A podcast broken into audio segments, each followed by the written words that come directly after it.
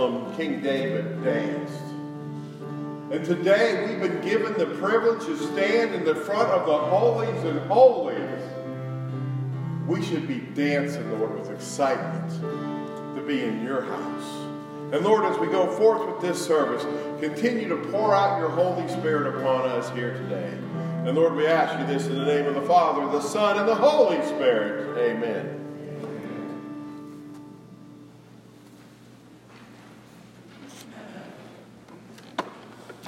Lesson's going to come out of Luke. It's actually a bunch of the chapters. Luke chapter 1, over the verses 1 through 13. I'm going to read 9 to 13 in just a minute. Uh, I'm just going to talk about just one part of it. But it's actually the whole thing. You've got to understand all of chapter 11 to get to chapter to verse 9. You've got to understand verses 1 through 1 through 8 to get to verse 9 through 13 there. And this is a story about prayer. Uh, we all have prayed. I'm going to hope that we all have prayed at one time or another. But it starts off the story. Matthew has almost the identical story. Uh, goes along. The disciples see Jesus praying. And they sit there and ask this question Lord, teach us to pray as John has taught his disciples. We're talking about John the Baptist. As John has ta taught his disciples. Why did they ask Jesus this question? Because and they, you know, John was still around. John was still doing his thing of baptizing people when Jesus was there. They seen something different with John and Jesus. They seen something different with them. The way they lived their life, the, the courage that they had, all that went on, even, even in the, the busyness and all the, all the carnage that was going on in Jerusalem in the first century there, they see something going on. They see fruit to their ministry. So here's the first point of this whole thing. When people see you, do they see the living, walking, talking Jesus? Do they come to you with advice? Do they come to you and ask you to pray for them because they know there's something different about you? They know, man, that person over there, I've seen them go through trials and tribulations and they still keep the joy. I seen that person over there, they were having a hard time, and they said, What is different about him or her? Teach us what you know. And so that's the question they, they go along. And, and Jesus folds out the model prayer that we know that we've already said today. And, and so, verse 5, I actually going to do part of verse 5 for you because it's so important to the next question is, it says, Which of you shall have a friend and go to him at midnight and say to him, Friend, lend me three loaves? For a friend of mine has come to me on his journey, and I have nothing set to set before him. And will answer from within and say, Do not trouble me, the door is now shut, and my children are with me in bed. I cannot rise and give you. I say to you, though he will not rise to give to him because he is a friend, yet because of persistence, he will rise and give him as many as he needs. That's not where we're at yet. Just that just need that part of the, the there to get to where we're at, going to be next. That sounds like, uh, boy, I knock on your door at midnight and ask to borrow something. Chris, I'm coming over. Sunday night. I'll be Hey, hey, can I get a gallon of gas? Can I get a cookie? You got milk and cookies, banana pudding? What do you, what do you got for me? What do you, what do you, who's, who's going to let me over at midnight? And, uh, and come? that sounds bad. But really, the guy in bed, now you got to think about where they're at in this time frame.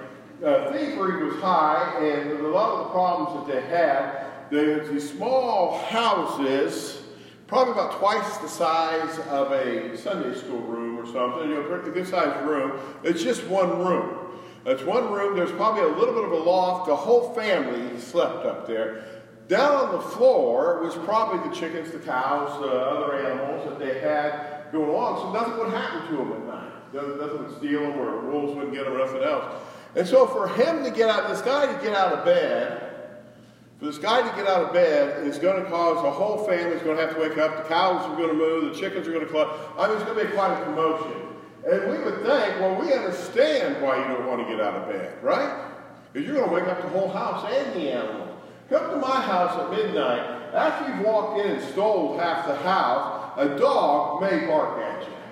I'm giving, I don't have a whole lot of faith in my alarm system anymore. But when they do wake up and bark, they're going to bark loud. Uh, but so, uh, but on that deal is, but really the guy in bed is the bad guy in this story. You got to understand the culture.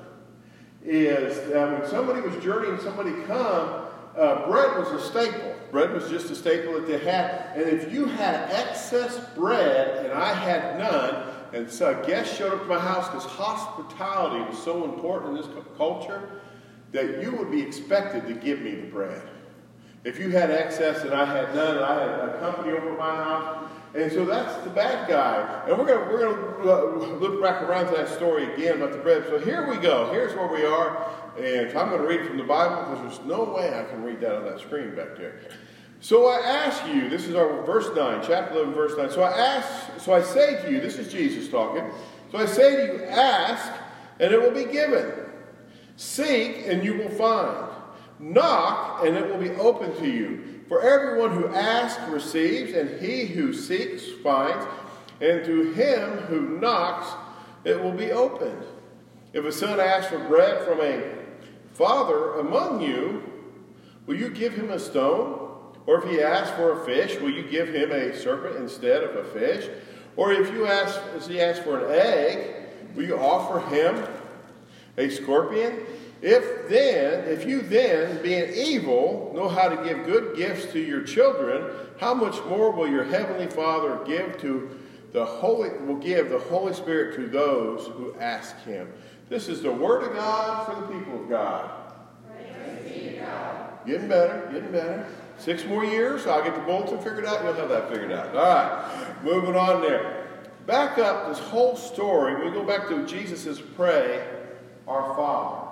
We probably all heard this before, really, Abba, our Abba. Father in the most childish sense, Daddy. Really, what's being said there is Daddy. And so Jesus reflects this on this here if a child asks, you know, if you would give your children a good gift, and so he says this father-child relationship. But so here we go along in cheap Christianity.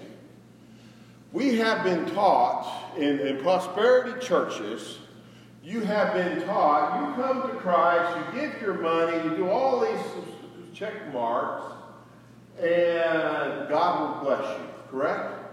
You ask, you ask something, God will give it to you, correct? And we all heard that before, I have. And so a lot of times we read this verse here, there's a couple more in the Bible kind of the same way. Ask and you shall receive. And that's where we cut off. That's the promise of God. You ask and receive. And, and you know, he answers in his time. And we have a whole bunch of theology, poor theology goes with it. But how this does not work, this does not work. When you got the good, faithful couple and one of them is dying of cancer or some other terminal illness. And they have prayed and prayed for healing, and the person still dies. Or I've known people that have been on the brink of bankruptcy. praying, praying for a break. I knew a construction guy. Uh, when the 2008 the market went down, he said he prayed and prayed that the market would pick up, that he could just find a job so, because he had all his money invested in houses that he built, that it wouldn't sell. And, and, you know, he prayed and prayed and prayed. And where he found himself? Bankruptcy court. Uh, uh, marriages. I have been with people that have prayed and prayed, you know, that my husband will change or my wife will change or, or something goes on. I don't want a divorce. And, and they end up in and, or kids, we prayed for kids, we prayed for jobs, we prayed for friends, we prayed for the church. The list goes on and on and on. We have prayed and prayed, and many times the answer that we wanted never come, correct? But the cheap gospel that's been preached to people, oh, you must have done it wrong. You must have, this is a Job story. You must have sin in your life or something else. What we, well, what are we doing then? What is wrong? James tells us what is wrong. James chapter 1, I love James. Uh, uh, let me just start off with verse 2. I'm going to chase a small rabbit for just a second, just a quick second. My brother, count it with joy when you fall into various trials. I love to preach that verse until it's me it's in the trials, by the way. just know that. Uh, move on down to verse 5, James chapter 1, verse 5. For any of you lack wisdom, let him ask of God, who gives to you all liberally and without reproach, and give it to him. But him let him ask in faith without doubting. For when he doubts, it is like a wave of the sea driven, tossed by the wind. And so we're to ask God, what are we asking for? The answer is in the very last sentence. The answer to this question is how much more will your Heavenly Father give the Holy Spirit to those who ask Him? There's the key. What, are we going to ask for is the Holy Spirit. And why are we going to ask for the Holy Spirit? The Holy Spirit, we want to live inside of the Holy Spirit. Think about all the major religions, you know, Muslim, Judaism, uh, all the other ones, those are two I can come off the top of my head. Think about them. They all, work right, work righteousness. You got to work, you got to do something to earn your place in heaven. We are the only one that actually has a relationship with the living God. Who God the Father, uh, the Son, and the Holy Spirit, we actually have that living. And we're the only ones that God wants to live inside of us. God wants to live inside of us through the power of the Holy Spirit. That is what we are to ask for. But, but, but that doesn't help my money situation out, but yes, it does. Because the Holy Spirit, and there's you could go many different ways with this. Jesus says I must go. Why? Because I'm going to send who? The Helper. The Holy Spirit is the one that helps us through these times of difficulty. The Holy Spirit is the comforter. The Holy Spirit is the one that comforts us through these times of trials and tribulations. The Holy Spirit is the one that is within inside us that will give, helps us to witness about God Himself. And we go along, and I kind of just through the Bible real quick. I picked up seven attributes of the Holy Spirit. Number one, and they're not in any particular order. I'm just I put them in an order though. Wisdom. Wisdom and understanding is one and two. And there's a difference between wisdom and understanding. Uh, wisdom, we go to Proverbs chapter 1, uh, Proverbs chapter 1, wisdom begins with the fear of the Lord. Wisdom is heart knowledge. Heart knowledge to know that Jesus Christ died on the cross and you have experienced it and you have felt it in your heart. Well, John Wesley, the Aldersgate experience, he sat there and says, when Romans was being read, I was strangely warm in my heart. Uh, we all have that feeling. We have heartache. We've all talked about that. Understanding, number two, is head knowledge. I know a lot of people, we're going to also go down to knowledge. Uh, I know a lot of people with head knowledge that's all up here, and none of it's here. They have no common sense. The Holy Spirit is what helps us give us common sense. Uh, they, they, got all the knowledge in the world. They can quote the Bible to you. They can quote many things, but they cannot live it in their life.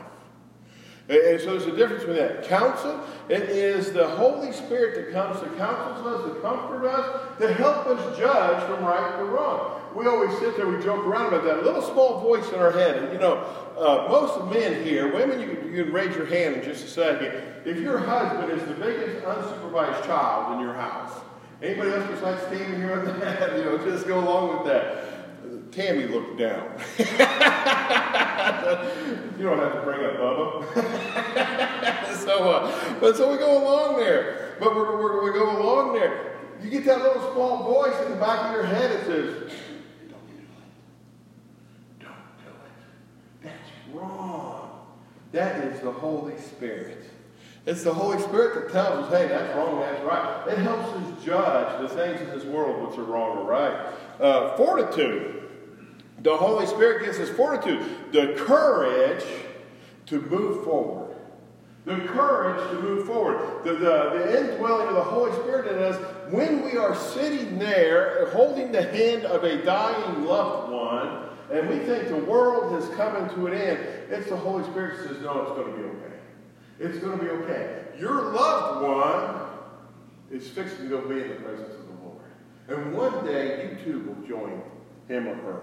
Uh, uh, and so that's the fortitude, the courage to, to, move on forward with our life. When we were in bankruptcy court, there's this one guy, this guy has a great testimony about this. We're in bankruptcy court. He says he got done. He said he sat at, sat at his house. And he just thought of himself as an utter failure. He says he heard the small voice in his head said, Get up. I have wiped the slate clean for you. Now get out and get a job and support your family and do what you're supposed to do. Forgiveness. And, that's how it worked there. Uh, the fortitude to go for the knowledge, and that's not the knowledge of understanding, it's the knowledge to see things from the point of view of God. One times when we see people, all of us are guilty of this, so I mean, we always raise our hand, we're all guilty. We judge people by their looks on the outside many times until we get to know them, is it not? It is God, and especially when you're dealing with an alcoholic or drug addict, an addict of some kind. Go to prison. There's a lot of bad people in prison.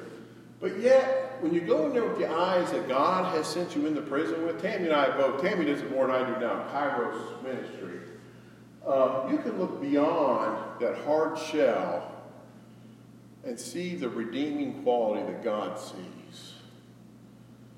Next, the knowledge, seeing things from God's point of view. All people, all people, and I love this is the Methodist, this is the Methodist model. All people have self-value and worth. Boy, buy into that just as hard as you can. Every person, whether we like what they're doing or not, we've got to understand God loves them. God may not love their sin, but God loves them, and they all have self-value and worth. If we could sometimes see what God sees, to see the redeeming quality in that person, how much difference would our world be? How much difference would we be? Uh, piety, uh, piety is to be, re- rely totally on God. How many of us, myself included here, uh, men that we understand this probably really well, man, I need to have a good retirement account, I need to have life insurance, I need to have X, Y, and Z, because that's what I've been raised to do as a man. Is I'm as a man, I'm to take care of my family, have a job, and do all those things.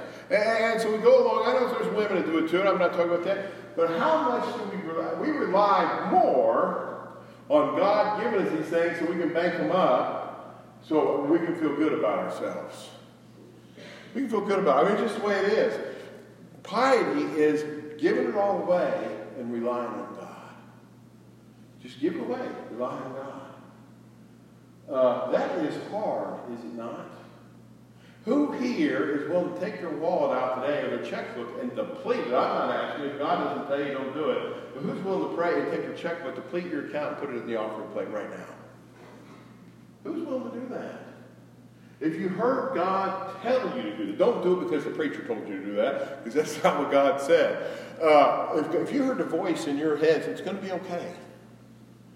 Write me, zero out your account, I'll take care of you.